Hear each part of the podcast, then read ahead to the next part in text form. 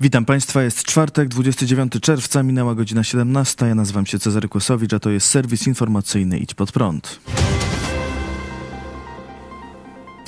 Polska wzmocni granicę z Białorusią, ogłosił wczoraj wicepremier Jarosław Kaczyński po posiedzeniu Komitetu Rady Ministrów do spraw Bezpieczeństwa Narodowego i Spraw Obronnych. Mamy przynajmniej potencjalnie nową sytuację na Białorusi. Obecność tam grupy Wagnera. Z danych, którymi w tej chwili dysponujemy, można by sądzić, że to będzie około 8 tysięcy żołnierzy. To jest element, który jest groźny dla Ukrainy, potencjalnie groźny także dla Litwy, no i wreszcie może także być groźny dla nas. Może oznaczać nową fazę wojny hybrydowej, fazę znacznie trudniejszą i w związku z tym zostały podjęte decyzje odnoszące się do wzmocnienia naszej obrony na granicy wschodniej. Wzmocnienie odnosi się zarówno do zwiększenia sił, które będą tam stale obecne, jak i do zwiększenia ilości różnego rodzaju przeszkód i umocnień, które mają chronić naszą granicę, gdyby była ona atakowana. Premier Mateusz Morawiecki zapowiedział dziś sprzeciw wobec mechanizmu przymusowych relokacji migrantów w Unii Europejskiej. Premier wygłosił oświadczenie przed wylotem na szczyt Unii Europejskiej. Stwierdził, że trwa atak na Europę, a bezpieczeństwo mieszkańców kontynentu jest zagrożone. Podkreślił, że Białoruś wpisuje się w plan rosyjskiego ataku na Europę, do którego używane są też grupy nielegalnych migrantów. Morawiecki zapowiedział, że na posiedzeniu Rady Europejskiej przedstawi plan. Skutecznie obroniliśmy Europę przed pierwszymi falami nielegalnych imigrantów. Dziś po raz kolejny Polska musi być głosem rozsądku dla całej Europy. Dlatego na posiedzeniu Rady Europejskiej zaproponuję konkretny plan. Zaproponuję plan bezpiecznych granic. Ten plan jest jasny. Nie dla przymusowej relokacji imigrantów. Nie dla naruszania weta, dla naruszania prawa weta przez poszczególne państwa. I nie dla pogwałcenia e, zasady wolności, zasad podejmowania decyzji poprzez państwa samodzielnie nie dla narzucanych kar ze strony Brukseli na państwa członkowskie, a tak dla bezpieczeństwa, tak dla suwerenności i tak dla najlepszego, najlepiej chronionych granic w Europie.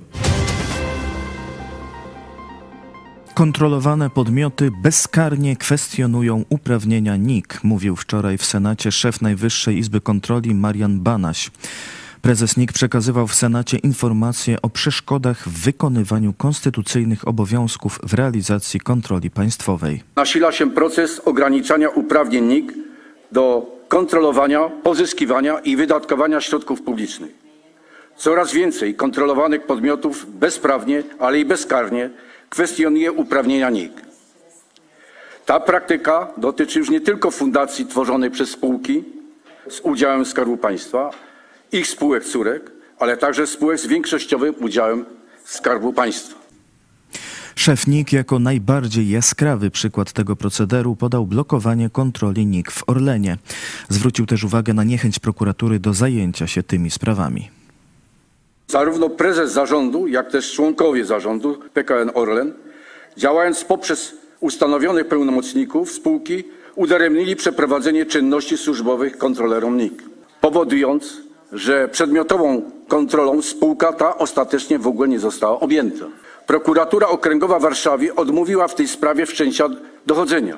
Natomiast drugiej przywołanej kontroli dotyczącej wybranych wydatków spółek z udziałem Skarbu Państwa i fundacji tworzonej przez te spółki łącznie zostało złożonych aż 10 zawiadomień o możliwości popełnienia przestępstwa. Jedynie odnośnie zawiadomienia dotyczącego członków zarządu Energa SA postanowieniem prokuratora zostało wszczęte dochodzenie. Po kilku miesiącach zresztą niestety umorzone. Złożyliśmy w ostatnich latach blisko 200 zawiadomień o podejrzeniu popełnienia przestępstwa, a prokuratura na ich podstawie wszczęła zaledwie kilka postępowań. Jak się Państwo słusznie domyślacie, akty oskarżenia jeszcze nie wpłynęły do właściwych sądów. Ministerstwo Finansów chce jeszcze rozszerzyć uprawnienia skarbówki. Resort Finansów pracuje nad zmianą ordynacji podatkowej. Projekt zmian dotyczy m.in. zamrażania środków na rachunkach bankowych w systemie teleinformatycznym Izby Rozliczeniowej. Blokowanie miałoby dotyczyć nie tylko kont firmowych, ale także prywatnych kont należących do osób prowadzących działalność gospodarczą. Taka blokada mogłaby też potrwać dłużej. Obecnie bez przedstawienia dowodów skarbówka może zablokować firmowe konto na trzy dni. Po zmianie byłyby to cztery dni. Blokada mogłaby objąć nie tylko rachunki w bankach i spółdzielczych kasach oszczędnościowo-kredytowych, jak dotychczas, ale także rachunki u innych dostawców usług płatniczych. Obecnie trwają tak zwane prekonsultacje projektu. Michał Dworczyk grozi Onetowi sądem. Minister Michał Dworczyk reaguje na artykuł wicenaczelnego Onetu Andrzeja Stankiewicza. Redaktor Stankiewicz w opublikowanym wczoraj tekście opisywał naciski osób związanych z rządem PiS na media. Wskazał m.in. na działania ministra Dworczyka. W tekście Atak na media, tak Kaczyński, Morawiecki i Ziobro chcą uciszyć dziennikarzy. Dziennikarz przywołuje relacje redaktorów naczelnych Onetu i Wirtualnej Polski, którzy wcześniej opisali jak osoby związane z rządem, próbowały przejmować te media, jak też naciskać na zatrudnianie przychylnych władzy dziennikarzy. Andrzej Stankiewicz dodaje, Obie z tych specyficznych propozycji wyszły z kręgu premiera Mateusza Morawieckiego. Tak szef rządu pojmuje wolność mediów, by jego człowiek trzymał je za twarz. Zresztą to był plan B Morawieckiego, bo planem A było po prostu przejęcie Onetu. Jego odźwierny Michał Dworczyk próbował skłonić amerykański fundusz KKR, który pośrednio jest współwłaścicielem Onetu, do sprzedaży portalu spółce państwowej. Minister Michał Dworczyk odpowiedział na Twitterze: Minęła ledwie doba od ostatniego kłamstwa na mój temat i poprawiania tekstu przez redakcję Onetu. Dziś pan Andrzej Stankiewicz podaje kolejną, całkowicie fałszywą informację. Nigdy nie uczestniczyłem w żadnych rozmowach dotyczących sprzedaży jakiegokolwiek portalu. Żądam sprostowania. W przeciwnym razie spotkamy się w sądzie.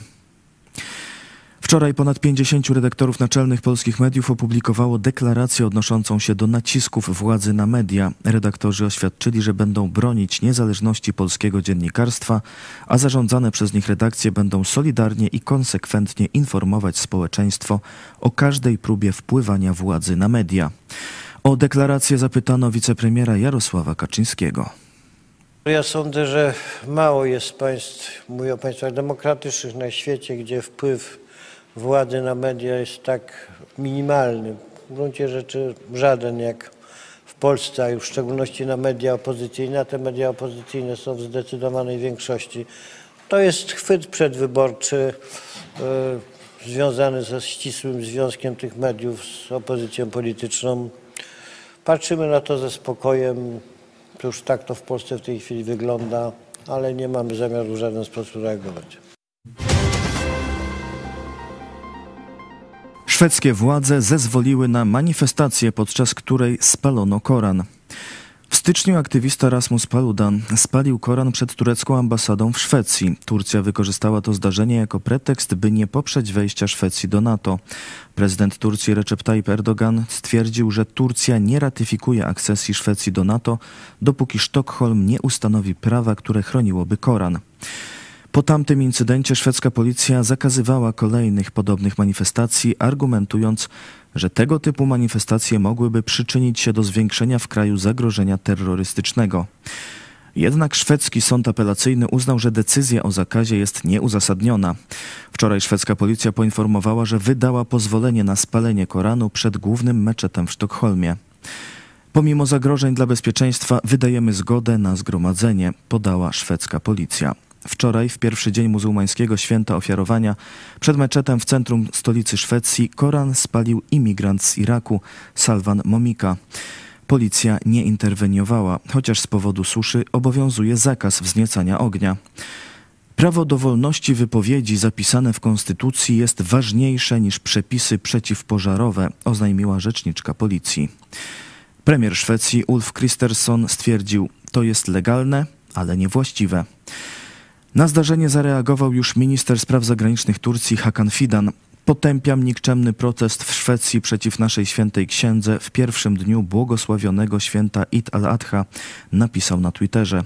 Dodał, że nie można dopuszczać do takich działań pod pretekstem wolności wypowiedzi i że przyzwolenie oznacza współudział. Maroko w reakcji na spalenie Koranu w Szwecji na czas nieokreślony odwołało swojego ambasadora w tym kraju. Do Moskwy przybył wczoraj specjalny wysłannik papieża Franciszka, kardynał Matteo Zuppi. W komunikacie wydanym przez Watykan podano, głównym celem tej inicjatywy jest zachęcanie do humanitarnych gestów, które mogą przyczynić się do rozwiązania obecnej tragicznej sytuacji i znalezienia dróg do osiągnięcia sprawiedliwego pokoju. Wczoraj kardynał rozmawiał z doradcą Władimira Putina do spraw polityki zagranicznej Jurijem Uszakowem. Dziś kardynał miał się spotkać z patriarchą Moskwy Cyrylem oraz z rosyjską komisarz do, do spraw praw dziecka Marią Lwową Białową. W marcu Międzynarodowy Trybunał Karny w Hadze wydał nakaz aresztowania rosyjskiej komisarz w związku z podejrzeniami o porywanie dzieci z Ukrainy. Ministerstwo Spraw Zagranicznych Rosji jeszcze we wtorek podało, że nie ma zaplanowanych spotkań z wysłannikami papieża. Kardynał Cuppi na początku czerwca odwiedził Kijów. Spotkał się tam m.in. z prezydentem Wołodymyrem Zełenskim. Jednak jak podkreślał sekretarz stanu Watykanu kardynał Pietro Parolin, podróże kardynała nie mają charakteru mediacji, lecz tworzenie atmosfery, która mogłaby otworzyć drogi pokoju.